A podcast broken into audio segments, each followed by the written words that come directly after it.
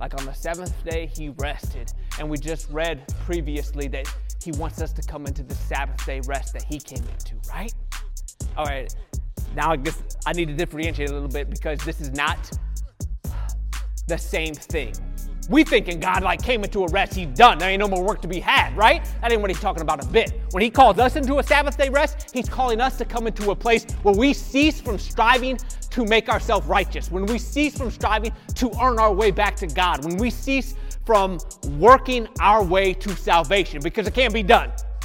He's calling us into a rest by doing what? Accepting the grace, the gift of grace that he gives through the blood of Jesus Christ. It's a gift. You can't earn it. You can't buy it. It is a gift. He says, stop your working for it. You can't have it that way. You can only receive it. It's a gift through faith. So no man can boast. That's the rest he's talking about coming into. And when you come into that rest, baby, you don't stop working. You're just about to get started with it because now you understand the love that you were given and you want to reciprocate it and give it back to God by doing what? The good works he had planned before the beginning of time for you to do. Now the rest that Jesus taught, or that this word is talking about that God came into, what do you think he did afterwards? Who? What you think he did afterwards? He worked six days, took a day off, called it a Sabbath. What you think he did on the first day of the week? The next day. One through six, he worked seven, took a rest.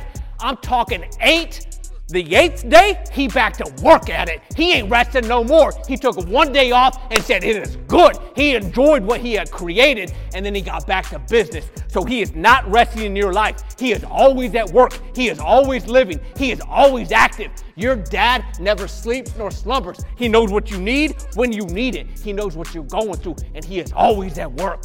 He didn't take the weekend off and said, I'm done. I'm in retirement mode. He ain't doing that back at it on the grind for your life, for your purpose. Don't you understand? It ain't about just um, your world. He's got a kingdom that he is pressing forward and using you to do that. So it's about his kingdom using your world to advance it and working good out for both.